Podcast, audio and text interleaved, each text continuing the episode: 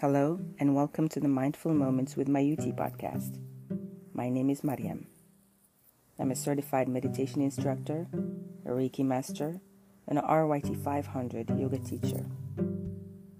This is episode 17, and today our practice will focus on how we can engage in our mindful meditation practice for a clear head and a pure heart. This week starts off our work of inviting the five niyamas into our mindfulness practice.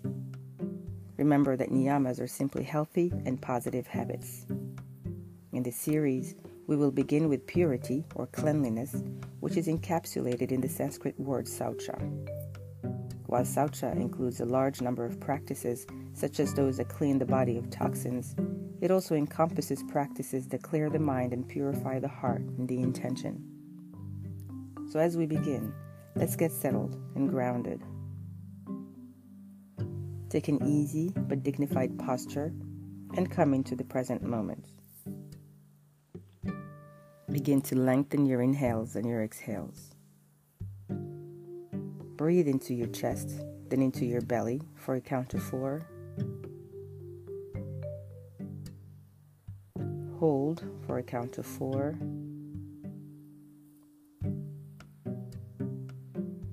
Exhale the air out of your belly, then out of your chest. And pause for four.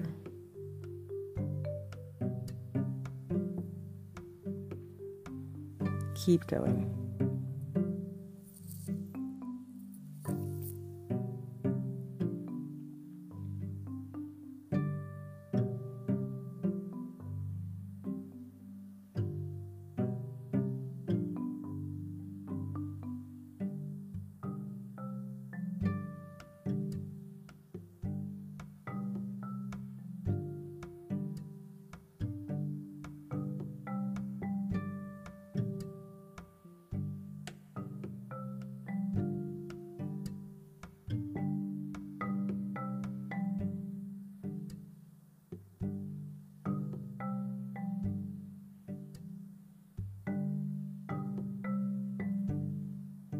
One obvious use of saucha can be as simple as increasing our awareness of the things we engage in lying, gossip, harsh speech.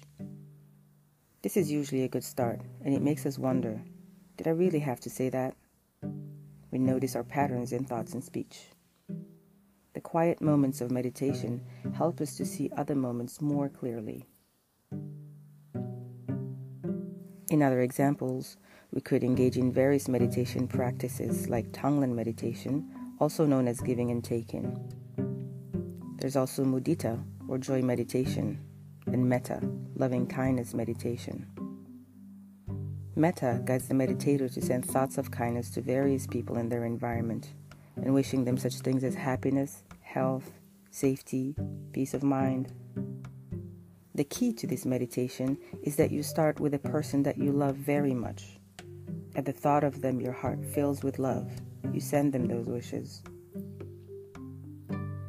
As you move on through the meditation, you bring to mind a neutral person, or more than one neutral person, and then, towards the end, you bring to mind a person who is a true challenge for you.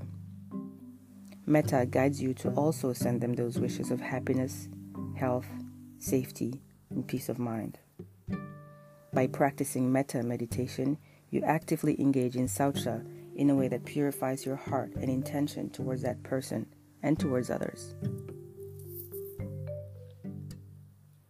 A last example of how saucha can be activated during meditation is by using chants or mantras. Instead of focusing on their breath, some meditators prefer to repeat a word or sentence, a mantra. Let's say, for instance, peace. I am calm. I am kind.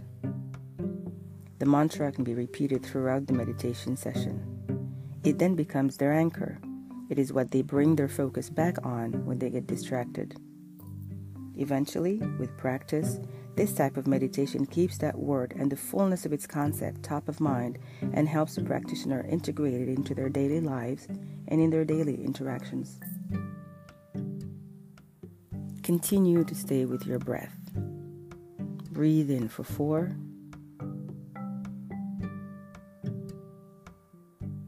hold.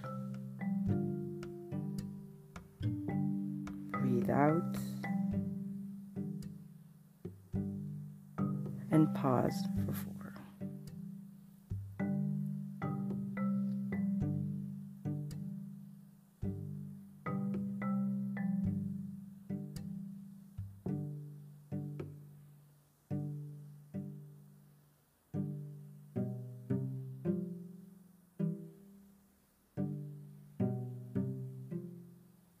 Notice when you've been distracted.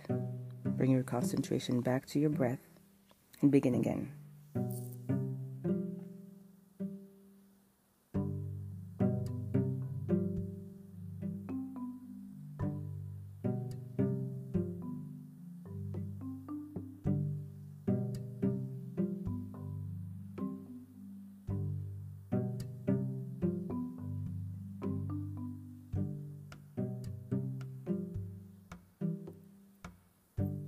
One last thing. If you've been listening to the Mindful Moments with Mayuti podcast for a bit, you can already guess that Saucha can also help us to move away from judgment. What is often considered an impurity can sometimes be valuable. Some weeds in a garden may be considered nuisances, but in fact, they may have significant medicinal powers. So, as we start to meditate, we know that the way our brain works is to generate thoughts. We don't judge that as good as bad. Instead, we accept that those thoughts showed up, we watch them dissipate, and we move on by placing our concentration back onto our breath. It is this bringing our focus back without judgment, only to begin again, that strengthens our meditative muscle and trains it to get stronger and stronger until we're able to focus longer, with more intent, and to get to the point where we've widened the gap between stimulus and response. This, in turn, is what allows us to stay focused on what matters, maintain equanimity and composure, and see clearly through challenges, instead of being yanked around by emotions and volatility. This exercise can be practiced any day, anytime you choose. Add it to your toolbox and carry it along. Take a long inhale